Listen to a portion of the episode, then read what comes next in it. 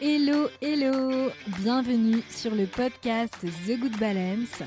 Si tu ne me connais pas, je m'appelle Alexandra Vignon et mon métier, c'est d'accompagner de façon globale, à 360 degrés, de façon holistique, les personnes qui ont des problèmes de peau. Et plus spécifiquement, ma spécialité, c'est le lien entre l'anxiété et l'acné adulte. Mon objectif avec ce podcast, ce n'est pas seulement de te parler d'acné, mais c'est tout simplement de te donner mes conseils, mais aussi de te faire part de mes réflexions afin de prendre, de reprendre ton pouvoir personnel, c'est-à-dire le contrôle de ta santé et ainsi devenir la meilleure version de toi-même. Tout simplement, de bien te sentir dans ta peau. Hello, bienvenue dans ce nouvel épisode.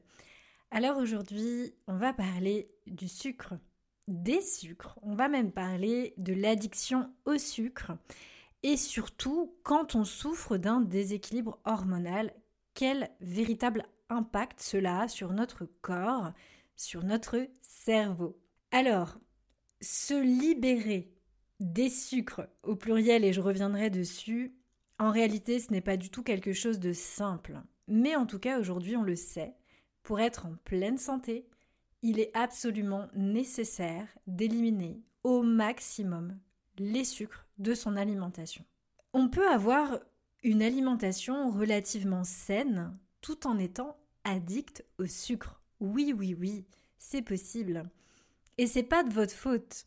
L'industrie agroalimentaire ne vous aide franchement pas sur ce point et je dis vous, mais en fait, je m'inclus complètement dedans. Donc plutôt, l'industrie agroalimentaire ne nous aide franchement pas sur ce point.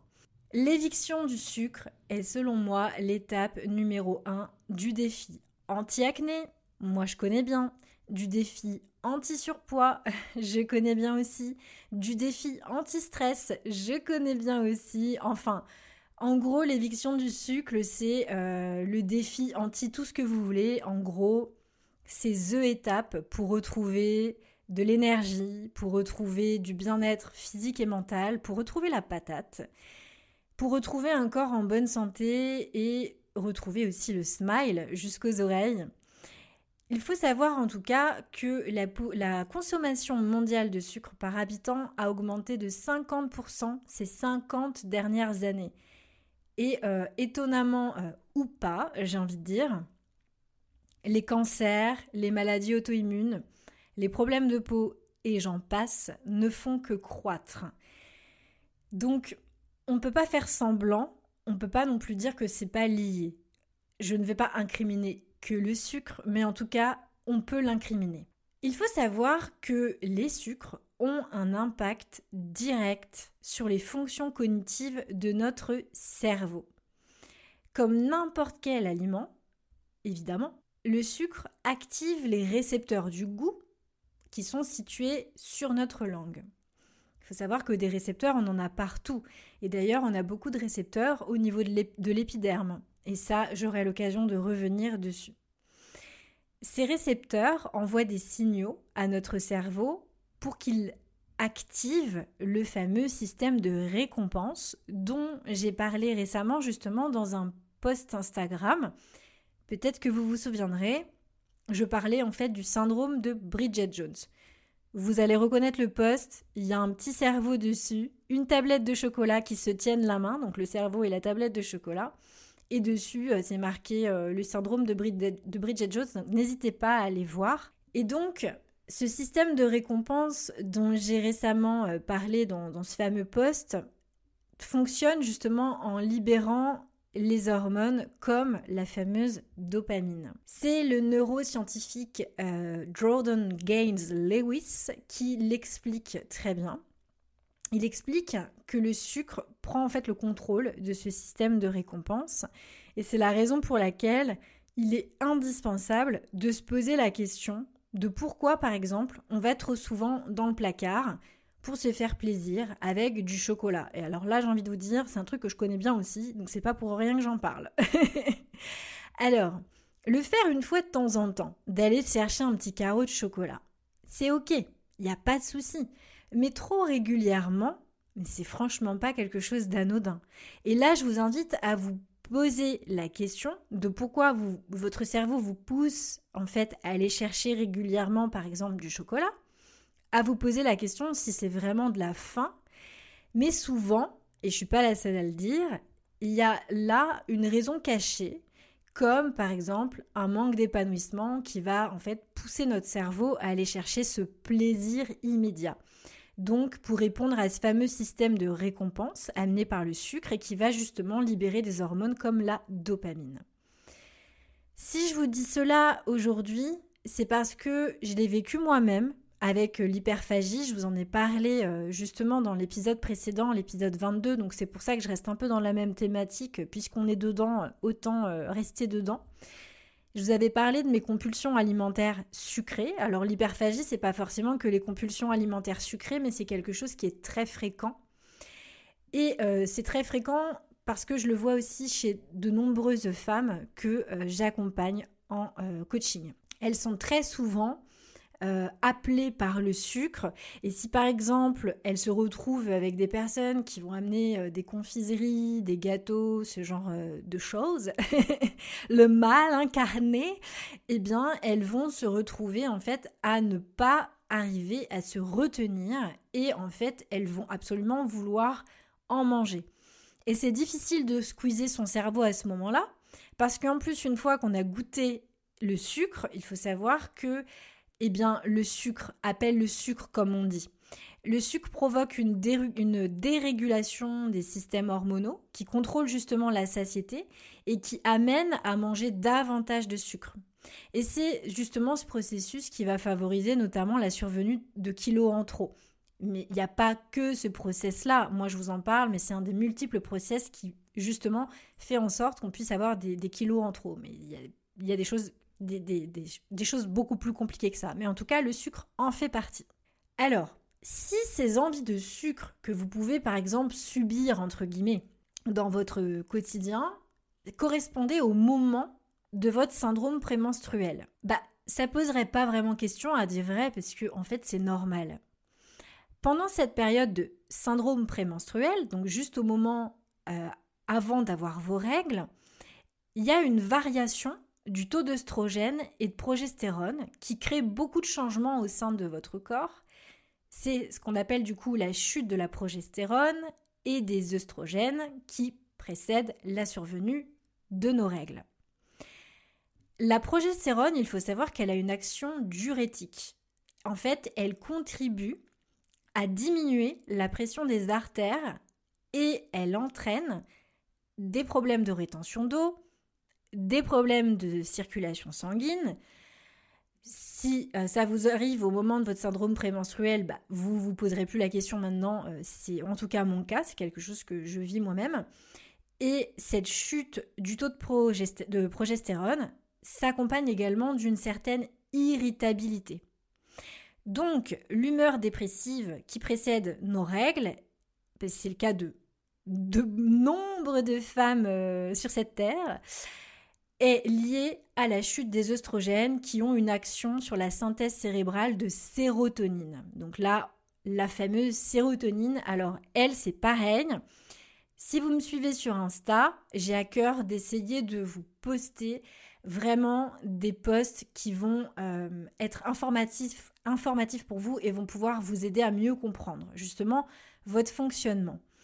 Et la sérotonine est très importante.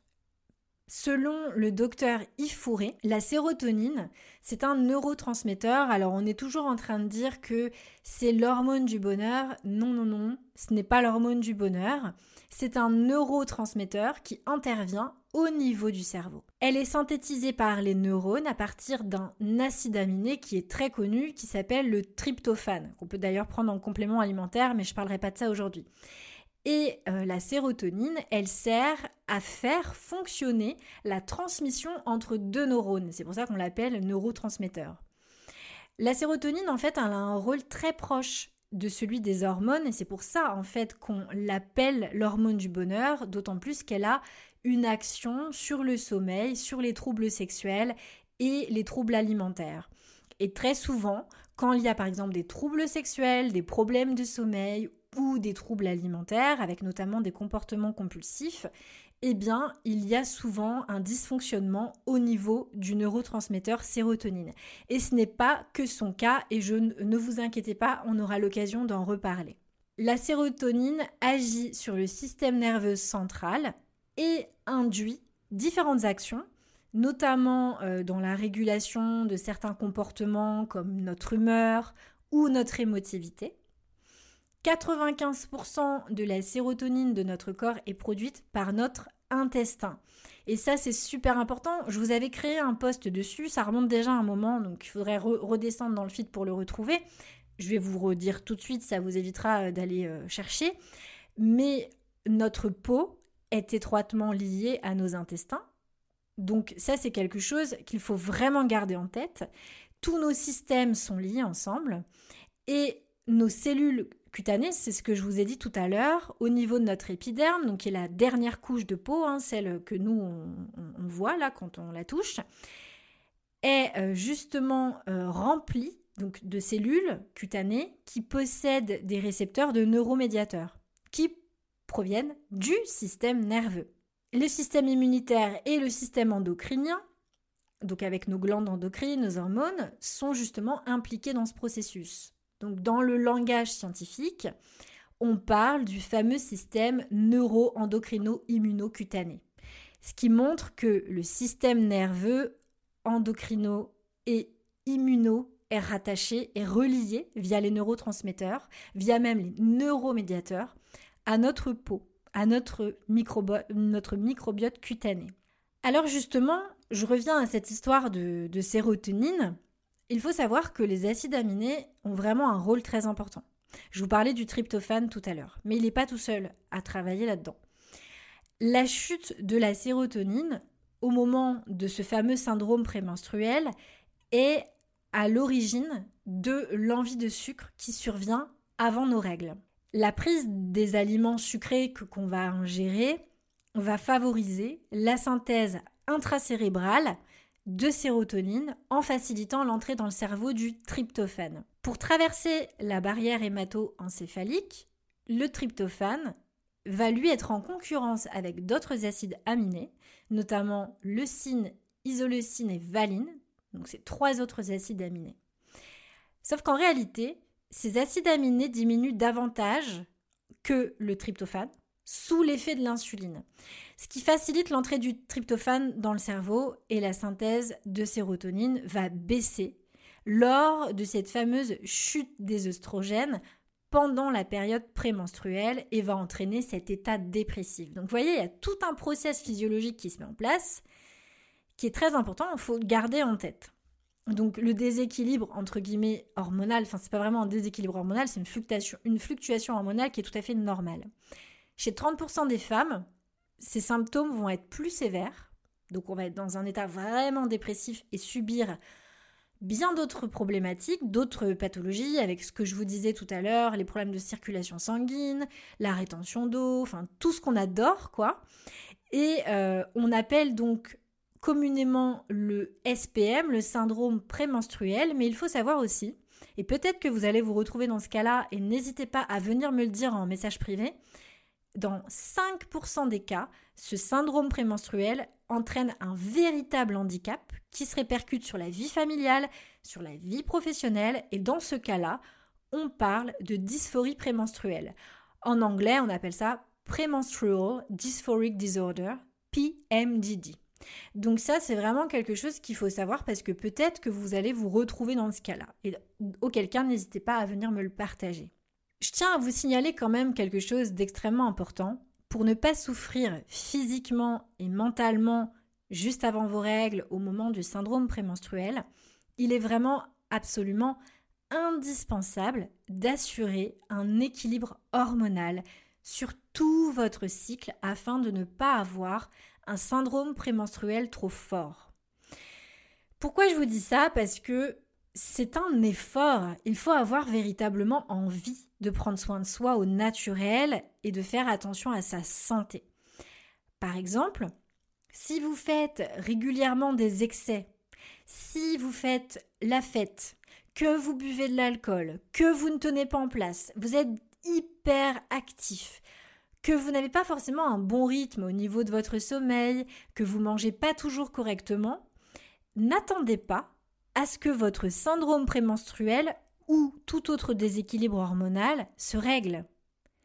N'attendez pas non plus d'être sauvé par le nombre croissant de compléments alimentaires qui sont mis sur le marché, dont la plupart des dosages n'ont absolument pas d'impact sur votre équilibre hormonal, ce ne sont que des effets placebo.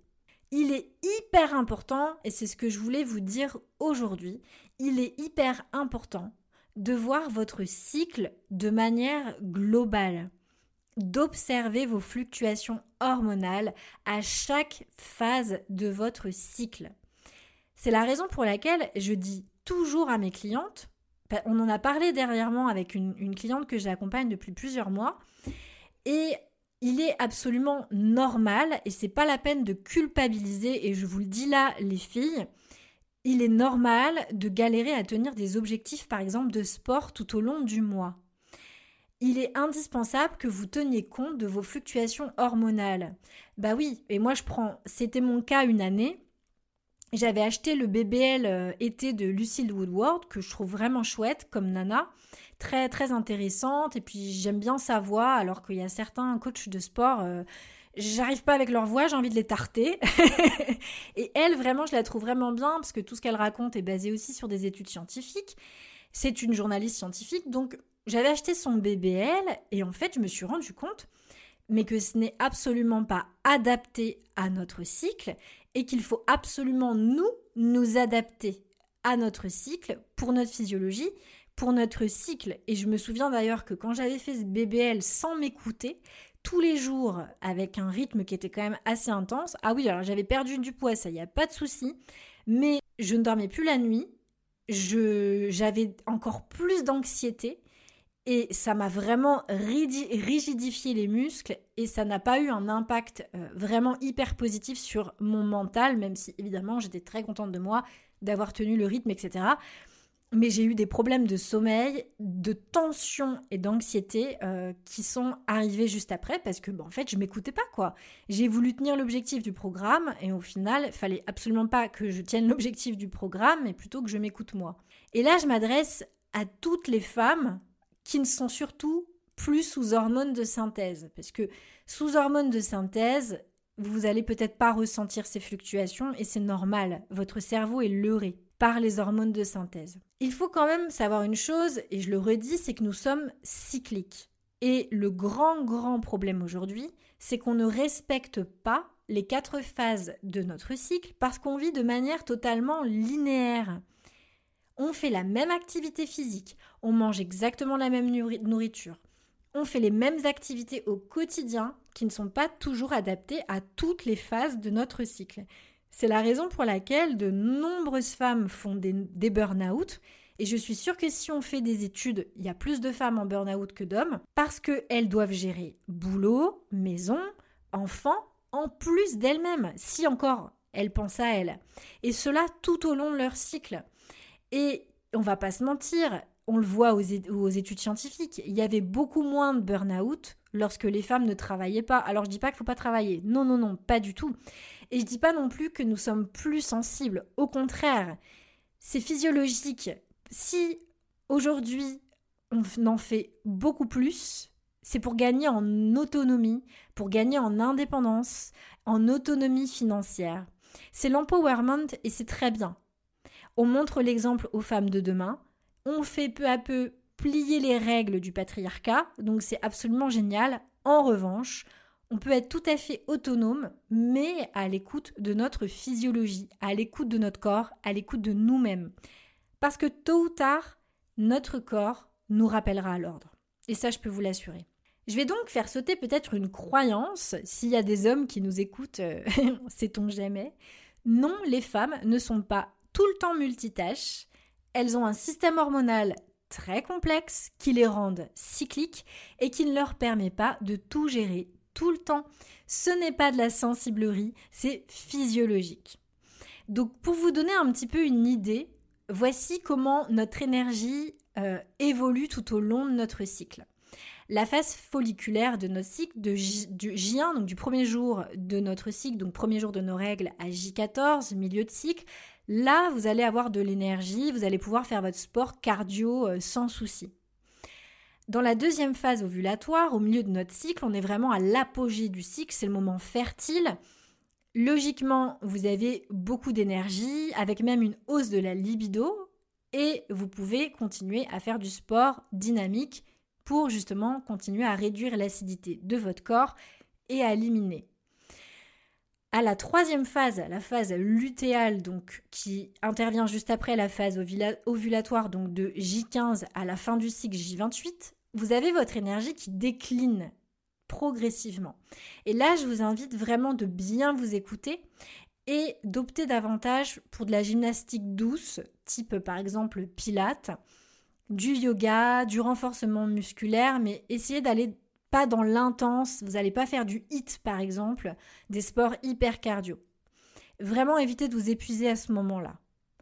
Et la quatrième phase du cycle, c'est tout simplement la phase de menstruation. Donc on revient au premier jour du cycle et c'est vraiment le moment de repos, le moment d'introspection. C'est le moment où il ne faut pas vous charger en rendez-vous, en sortie, etc. Là, c'est le moment de rester dans votre grotte, dans votre petit cocon et prendre soin de vous. Si vous voulez approfondir tout ça, sachez que j'en parle davantage au sein de ma formation en ligne et mon coaching de groupe à fleur de peau qui réouvrira ses portes bientôt. Je reviens à mon histoire de sucre parce que là, j'ai fait, j'ai un peu divagué, mais j'avais un objectif en faisant ça. C'était vraiment que vous preniez conscience que les envies de sucre avant les règles, c'est, j'ai envie de dire, ok. Quand ça prend des proportions pas possibles, ça commence à le devenir moins, c'est qu'il y a vraiment un gros déséquilibre hormonal. Le problème aujourd'hui, c'est que des sucres, en tout cas, il y en a partout. Donc les types de sucres, c'est pas compliqué. Il y a les sucres naturels monosaccharides et disaccharides et les sucres raffinés. Les sucres sont partout. Qu'ils soient naturels ou raffinés, ils ont même un impact sur justement notre équilibre hormonal et sur notre système nerveux. Donc comme je vous le disais, on a les sucres naturels, donc nous avons deux types de sucres naturels, donc les monosaccharides et les disaccharides. Le premier sucre dont je vais vous parler, qui est le sucre, normal, entre guillemets, c'est le glucose qui est présent quasiment dans tous les aliments qu'on ingère. C'est une source d'énergie indispensable dans le corps, pour le corps, d'où la raison pour laquelle il faut évidemment manger un peu de sucre pour donner du carburant au corps, c'est indispensable. Pour parler d'un sucre naturel disaccharide, je vais prendre l'exemple du lactose le sucre de lait. Disaccharide, ça veut dire qu'il est constitué de deux sucres. Là, en l'occurrence, pour le lactose, le lactose est constitué du glucose et du galactose. Donc, comme je viens de le dire, c'est le sucre de lait qu'on trouve dès la naissance dans le lait, maternel.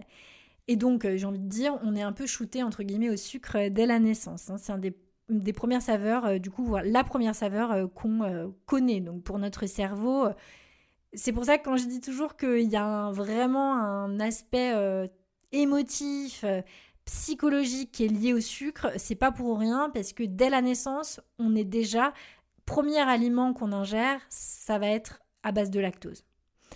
Donc c'est pour ça qu'on l'aime tant au final ce sucre ou à l'inverse qu'on l'aime pas. On a le saccharose, lui qui est naturellement présent dans la canne à sucre, la, la betterave sucrière, dans la plupart des fruits qui est lui, comme le lactose, un disaccharide, donc composé de glucose et de fructose. Et justement, je vais m'arrêter un petit peu sur le fructose, parce que j'ai eu l'occasion de recevoir des messages en DM, en message privé euh, sur, euh, sur Insta, donc je voulais revenir dessus. Comme ça, ça permet de que tout le monde soit au courant dans ma communauté. Le fructose, il faut savoir que c'était un sucre présent uniquement dans les fruits, notamment dans certains légumes, aussi, et euh, dans les légumes euh, racines, et le miel. Malheureusement, aujourd'hui, on en trouve absolument partout, alors que nous n'en avons pas besoin physiologiquement. Et là, je parle des jus de fruits, toutes les boissons énergisantes, les glaces, le chocolat. En fait, on en retrouve du fructose, donc oui, même dans le chocolat. dans 80% de l'alimentation industrielle. Et ce qu'il faut absolument retenir, c'est que l'organisme humain a du mal à faire face à la quantité de fructose qu'il consomme tous les jours parce que ça, ça entraîne des pathologies énormes, déjà le surpoids, mais surtout les fameux problèmes de foie gras dont on parle de plus en plus. Et pas que d'ailleurs. Pourquoi je fais une parenthèse sur le fructose? C'est parce que je voulais faire une parenthèse sur le fameux régime à base de fruits, euh, le, le régime dit frugivore. Il faut savoir que ce régime a un impact énorme sur la peau. Et justement, il y a une jeune femme qui, il y a quelques mois, m'avait contactée en me disant qu'elle mangeait beaucoup de fruits et qu'elle avait toujours de l'acné. Moi, je, ne l'accompagnais pas, donc j'ai pas pu répondre à ces questions parce que je ne suis pas avec elle au quotidien, je ne sais pas ce qu'elle fait. Mais cependant, ce qu'elle me dit ne m'étonne pas du tout parce que manger trop de ce type de sucre, donc trop de fructose, d'ailleurs comme tous les sucres, mais là en l'occurrence le fructose aussi a un impact sur l'insuline. L'insuline, j'en ai parlé dans hum, un de mes posts Instagram que je vous invite à aller euh, jeter, à aller regarder, à aller jeter un œil. C'est une, une, assiette de pâtes, donc allez cliquer dessus et vous allez voir ce que je racontais. L'insuline, c'est une hormone donc, qui est naturellement sécrétée par le pancréas et c'est une hormone de stockage de la graisse elle est influencée par les excès de calories qui viennent justement des féculents et des sucres et notamment aussi euh, du fructose. Plus on va ingérer euh, des, des, glucides et plus ces glucides vont être sucrés, faciles à digérer, plus on va sécréter de l'insuline. Autrement dit, plus notre taux d'insuline sanguin est élevé. L'insuline, c'est l'hormone chargée de réguler le taux de sucre sanguin, donc ce qu'on appelle la fameuse glycémie. Et pour éviter que notre glycémie soit trop élevée, l'insuline va stocker l'excès de glucose dans les cellules de graisse. Mais l'insuline, elle ne fait pas que ça. Elle déclenche également d'autres fluctuations hormonales, mais je ne vais pas toutes les évoquer. J'avais déjà évoqué une des fluctuations, et notamment le fait que l'insuline stimule la 5-alpha réductase, qui va transformer justement les androgènes, qui sont une famille d'hormones mâles, et qui va donc dans cette famille d'hormones mâles plus spécifiquement transformer la testostérone en DHT, qui à son tour va stimuler la production d'excès de sébum et qui va aussi à son tour faire en sorte qu'il y ait une surproduction de cellules via une autre hormone qui est l'hormone IGF-1 qu'on appelle parfois hormone de croissance et qui mène justement à cette fameuse obstruction des glandes sébacées qui mène à l'acné. Donc c'est un processus hormonal qui est tout à fait normal, qui va être enclenché dès qu'on mange en fait des sucres, une plâtrée de pâtes, du pain, des gâteaux, euh, si on mange plein de fruits, donc je parle de ce régime frugivore, si on est sujet à l'acné, je peux vous assurer que c'est pas bon pour votre peau. Donc j'espère que ça vous permet ce que je vous raconte là, que, que j'espère que c'est plus clair pour vous et que vous voyez vraiment le lien entre vos choix alimentaires et votre acné. Notre alimentation est importante pour résoudre un problème d'acné adulte persistante. Seulement, et c'est ce que je vous disais tout à l'heure, elle a une composante émotionnelle et psychologique importante qui rend les changements parfois difficiles sur le long terme. On lutte avec soi-même. Et surtout, quand il y a un problème d'addiction au sucre, de compulsion alimentaire, type hyperphagie, type aussi problème digestif ou tout autre déséquilibre hormonal avec un syndrome prémenstruel important, par exemple. C'est pourquoi, et ça je l'ai pas mal constaté, notamment avec des clientes qui sont venues euh, taper à ma porte pour que je les accompagne, de nombreux professionnels de santé proposent de retirer la majeure partie des sucres de l'alimentation pour les aider à se libérer de l'acné. Et c'est une énorme erreur parce que le corps, il a besoin de sucre pour avoir de l'énergie, notamment du glucose pour le fonctionnement, le bon fonctionnement de notre cerveau. Si vous vous affamez à, à ne pas manger de sucre, ce qui est souvent le cas d'ailleurs chez les personnes qui optent pour le régime hypotoxique, votre cerveau va chercher de l'énergie par tous les moyens. Et vous pouvez d'ailleurs aisément basculer dans un état dépressif ou ensuite dans un état compulsif. Si je vous raconte ça, c'est pas pour rien et c'est la raison pour laquelle j'accorde une place extrêmement importante à ce sujet dans mon programme en ligne et coaching à fleur de peau parce que justement j'ai réfléchi à tout cela parce que c'est quelque chose que je vois depuis plusieurs années dans mes accompagnements, que moi-même j'ai vécu.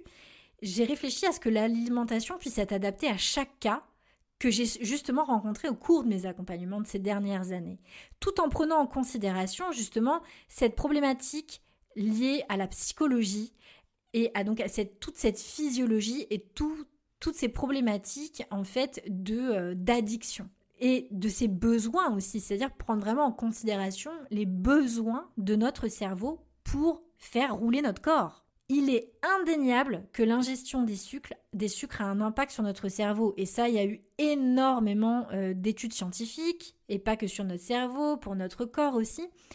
En 2012, c'est pas la seule étude, mais il y en a eu pas mal. Alors, c'est sur une étude qui a été menée sur des rats à l'Université de Californie à Los Angeles, qui a démontré qu'un régime riche en fructose, donc j'en reviens à fructose, ralentissait littéralement, le cerveau.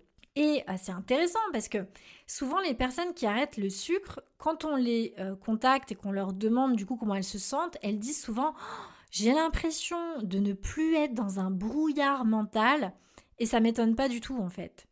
Parce que c'est ce que l'Université de Californie a montré donc sur une étude qui a été menée sur des rats. Donc le régime riche en fructose ralentissait leur cerveau, ce qui avait pour conséquence de perturber les facultés d'acquisition et de mémorisation. Donc c'est pareil, si vous êtes ado, que vous bouffez du sucre non-stop et que en plus vous essayez de, réviser à côté euh, vos études, bah, je vous dis bon courage. Vous êtes jeune, donc euh, vous allez avoir votre cerveau a de l'énergie, mais voilà, pour la mémorisation, c'est pas top top. Là, en tout cas, ce qu'ils ont démontré dans cette étude, c'est que les synapses des rats, qui en fait avaient trop consommé euh, de sucre, étaient abîmées et la communication entre les cellules du cerveau bah, été altérée. Donc vraiment, faites super attention au sucre. Privilégiez évidemment les sucres naturels, ne mangez pas d'aliments transformés, gardez en tête que même l'OMS, oui oui, même l'Organisation mondiale de la santé, préconise de ne pas dépasser 5% des apports journaliers en calories. Parmi les sucres naturels, on trouve également le maltose, qui est présent en fait dans la germination des graines et dans la bière. On trouve la célèbre stevia qu'on trouve absolument partout maintenant dans les magasins bio ou pas bio pour bah, sucrer tout simplement. Le problème c'est qu'elle est ultra transformée. Et il en va de même pour le sucre raffiné.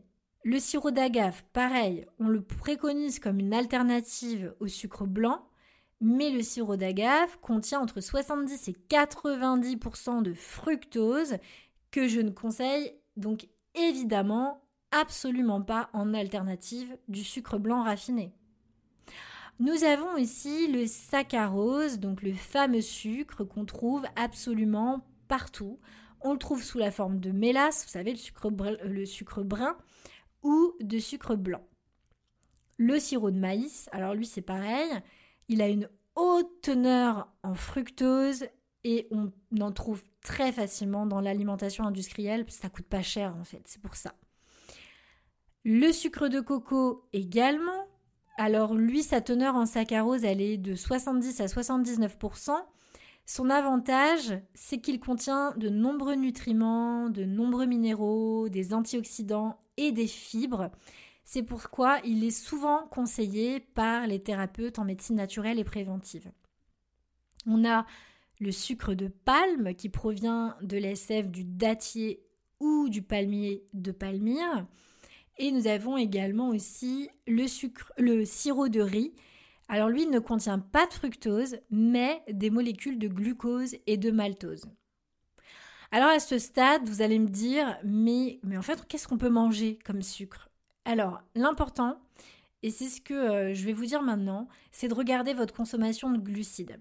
La, la famille des glucides, c'est une grande famille, communément appelée donc les sucres.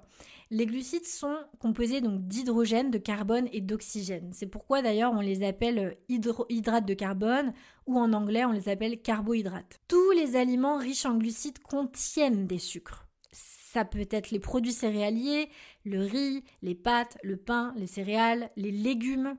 Et oui, les légumes en contiennent, les fruits, le lait, euh, les légumineuses, pois chiches, lentilles, etc. Tous contiennent des glucides, mais ça n'en fait pas pour autant des ennemis. Ce qu'il faut regarder, et c'est ce que toutes les dernières études ont montré peut-être ces 20 dernières années, ou un peu plus maintenant, c'est que c'est quel est l'impact de ces aliments sur notre taux de sucre sanguin, sur notre glycémie. C'est ça qu'il faut aller regarder. C'est ce qu'on appelle justement l'indice glycémique d'un aliment. Lorsque vous achetez un paquet de pâtes sans gluten par exemple, ou de lentilles, par curiosité, regardez la composition nutritionnelle de l'aliment, vous allez trouver ça sur la boîte, regardez la teneur en glucides et celle en sucre. C'est euh, dans la petite case, c'est écrit à côté don sucre. Vous allez voir tout de suite le nombre de sucre que vous ingérez sans même le savoir lorsque vous mangez beaucoup de glucides. Et c'est souvent le cas d'ailleurs, j'ai remarqué, euh, des euh, personnes qui vont avoir des régimes végétariens ou végétaliens. Et oui, parce que forcément, ils compensent avec les légumineuses, ils compensent avec euh, le riz, euh, ils compensent avec les produits laitiers, et tout ça, euh, ça en fait partie. D'ailleurs, les, chercheurs Jenskins et Volver sont les premiers à avoir parlé de la notion d'index glycémique, donc ce qu'on appelle l'IG. Ce sont des chercheurs canadiens qui, en fait, ont montrer l'impact réel des aliments glucidiques sur le taux de sucre sanguin. Et comme je l'expliquais euh, précédemment, le taux de sucre dans le sang, c'est grâce ou à cause, j'en sais rien, de l'insuline que du coup on va avoir de l'acné. Donc il va falloir faire hyper attention à ça. Et concernant l'indice glycémique, tout ça, je ne vais pas revenir dessus, Sachez que je l'avais expliqué en détail dans mon article qui s'appelle Sucre, notre meilleur ennemi, que j'avais euh, publié en 2016 et que vous retrouvez très facilement dans la section blog santé euh, de thegoodbalance.fr. Et d'ailleurs, dans cet article, je vous avais partagé 25 astuces à mettre progressivement en place pour vous aider à mieux comprendre tout ça et à vous libérer des sucres. Des sucres. Attention évidemment à une chose, attention à la frustration. Si vous ne souffrez pas d'une acné persistante ou de toute autre pathologie, autorisez-vous parfois quelques écarts. Ce qui compte, c'est la qualité des glucides que vous mangez, c'est-à-dire leur capacité à ne pas augmenter trop et trop rapidement le taux de sucre sanguin. Et justement, dans à fleur de peau, je vous aide à adapter votre alimentation et à trouver des alternatives pour justement éviter de tomber dans cette frustration. Je vous l'ai dit précédemment et je le redis encore maintenant, ça doit peut-être être la troisième fois que je le dis, l'alimentation a un impact émotionnel et psychologique qu'il ne faut surtout pas oublier. Donc vraiment, je vous conseille de toujours vous faire suivre par des professionnels pour que ce soit vraiment bien adapté à vous. Et évidemment, si vous souhaitez rejoindre Affaire de peau, pensez à bien vous inscrire à ma newsletter si vous ne l'avez pas fait. C'est très simple. Cliquez dans la bio du podcast ou dans la bio de mon Instagram, dans On reste en contact, et vous serez inscrit à ma liste. Enfin, je voudrais terminer avec quelque chose que je trouve très très important aussi qu'il faut mentionner puisque je parle de l'insuline et du sucre. C'est le cas de la résistance à l'insuline et du SOPK. C'est quelque chose que je vois mais tout le temps dans mes accompagnements. Il arrive fréquemment que de nombreuses personnes soient touchées par ce qu'on appelle la résistance à l'insuline. C'est un phénomène qui se traduit par une moins bonne utilisation du sucre par l'organisme et donc un taux de sucre dans le sang. Donc euh, la fameuse glycémie qui va être élevée en permanence. Donc le taux de sucre plus élevé que la normale va stimuler le pancréas qui va augmenter sa sécrétion en insuline pour compenser.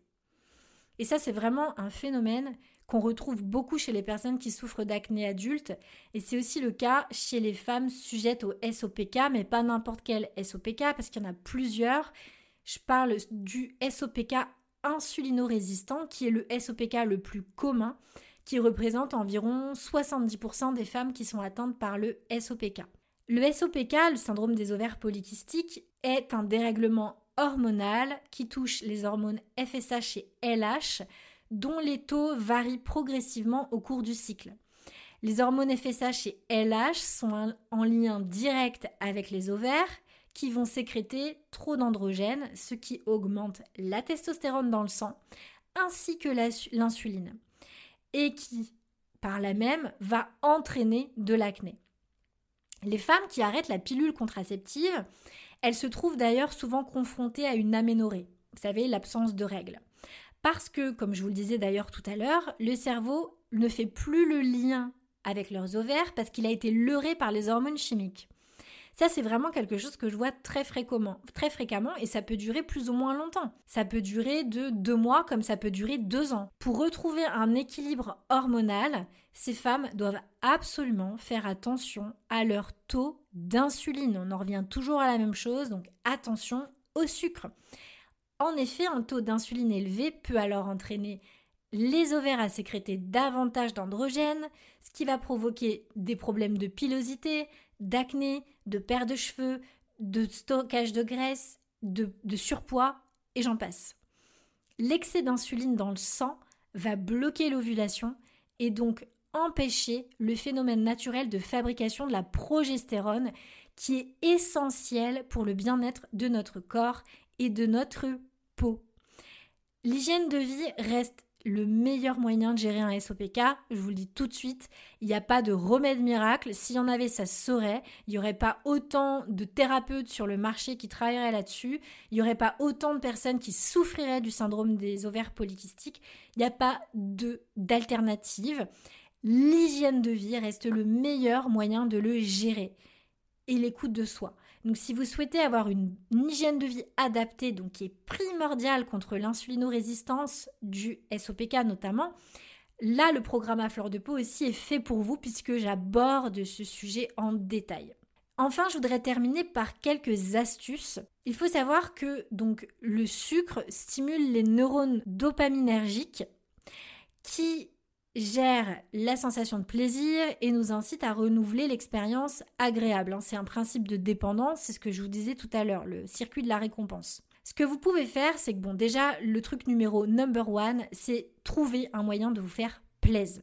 Vous faites ce que vous voulez, vous trouvez un moyen de vous faire plaisir. Vous allez faire de la danse, vous allez chanter, vous allez voir les copines, les copains, vous vous masturbez, vous faites ce que vous voulez, mais vous trouvez un moyen de vous faire plaisir. Ça, c'est le truc numéro 1. Il faut couper ces circuits de dépendance au sucre. Les huiles essentielles aussi vont potentiellement pouvoir vous aider parce qu'elles vont agir sur euh, l'aspect psychologique, sur l'addiction au sucre, sur l'anxiété, sur la, sensation de, vide intérieur et j'en passe.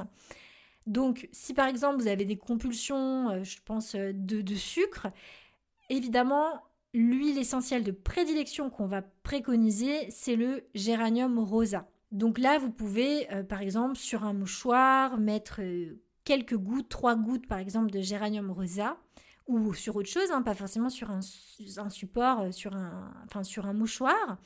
Et là, juste avant de manger, ou l'envie potentielle de manger, prenez cinq minutes pour humer ces gouttes de géranium rosa. Et si par exemple vous avez carrément une crise de boulimie, là, je vous invite à mettre deux gouttes de géranium rosa accompagnées de deux gouttes de néroli, deux gouttes de, de, laurier noble et respirer ça sur un mouchoir cinq fois par jour. Cela peut vous aider, évidemment, ça ne va pas régler le problème de fond, c'est une astuce qui va pouvoir juste vous soutenir et vous aider. Un produit que j'aime énormément, qui vraiment travaille sur l'équilibre nerveux, sur le stress, sur le sommeil, sur les compulsions alimentaires, vient du laboratoire Phytocante, Phytocante qui se trouve à Monaco. Ça, vous inquiétez pas, tout ce que je suis en train de vous dire là, ça va être sur mon site web. Donc vous allez retrouver toutes les notes de l'épisode en détail. Vous allez retrouver les, euh, les liens en fait des produits dont je vous parle et celui-ci je l'adore. Donc il a changé très récemment. Il s'appelle Cantacalm Gummies et euh, à la base il s'appelait simplement Cantacalm. C'est des petites gommes à mâcher et je vous invite vraiment à aller jeter un coup d'œil parce que ça va beaucoup vous aider. Vous trouvez facilement sur euh, le site donc de euh, Phytocante. Et vous avez aussi Pranamarom qui sont très distribués, on les trouve partout qui, pareil, ont créé des petites gommes à mâcher. Euh, je crois que c'est Libération qu'elle euh, s'appelle. Euh, Libération rapide. je ne sais plus exactement, mais vous inquiétez pas, vous aurez les liens. Ou sinon, n'hésitez pas à venir me demander directement en message privé. Et là, c'est pareil, c'est des petites gommes qui vont être à base de compléments, euh, euh, tryptophane et compagnie, qui vont justement vous aider à vous calmer euh, pour éviter les compulsions au sucre, par exemple. Donc ça, ça peut être très très utile. moi, je sais que quand à calme, ça avait été très utile chez moi.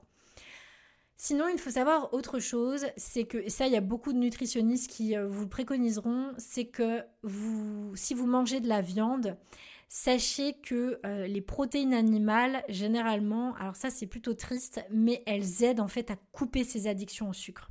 Et c'est souvent pour ça que les nutritionnistes vous demandent par exemple de manger, euh, je sais pas, euh, du jambon blanc ou de la viande des grisons le matin au petit-déj. C'est justement pour, pour couper en fait ces envies de manger tout de suite des protéines. Ça, ça peut être une astuce. Si vous êtes, si vous n'êtes pas végétarien, vous pouvez essayer euh, par exemple euh, d'intégrer plus de protéines dans votre alimentation. Voilà pour mes petites astuces. Évidemment, prenez du temps pour vous chouchouter, pour vous coucouner et le plus important, ce sera votre épanouissement. Sans ça, évidemment, il n'y a pas de guérison possible, j'insiste là-dessus. En tout cas, j'espère que tout ce que je viens de vous dire ici vous aura été très utile et évidemment, si vous souhaitez rejoindre le programme à fleur de peau, n'oubliez pas de vous inscrire à ma lettre mensuelle pour être informé en avant-première parce que les portes réouvriront bientôt. Sur ce, je vous souhaite une super belle journée, matinée, soirée, après-midi, peu importe. Je vous souhaite surtout de passer du bon temps. Je vous embrasse bien fort et je vous dis à très bientôt. Ciao ciao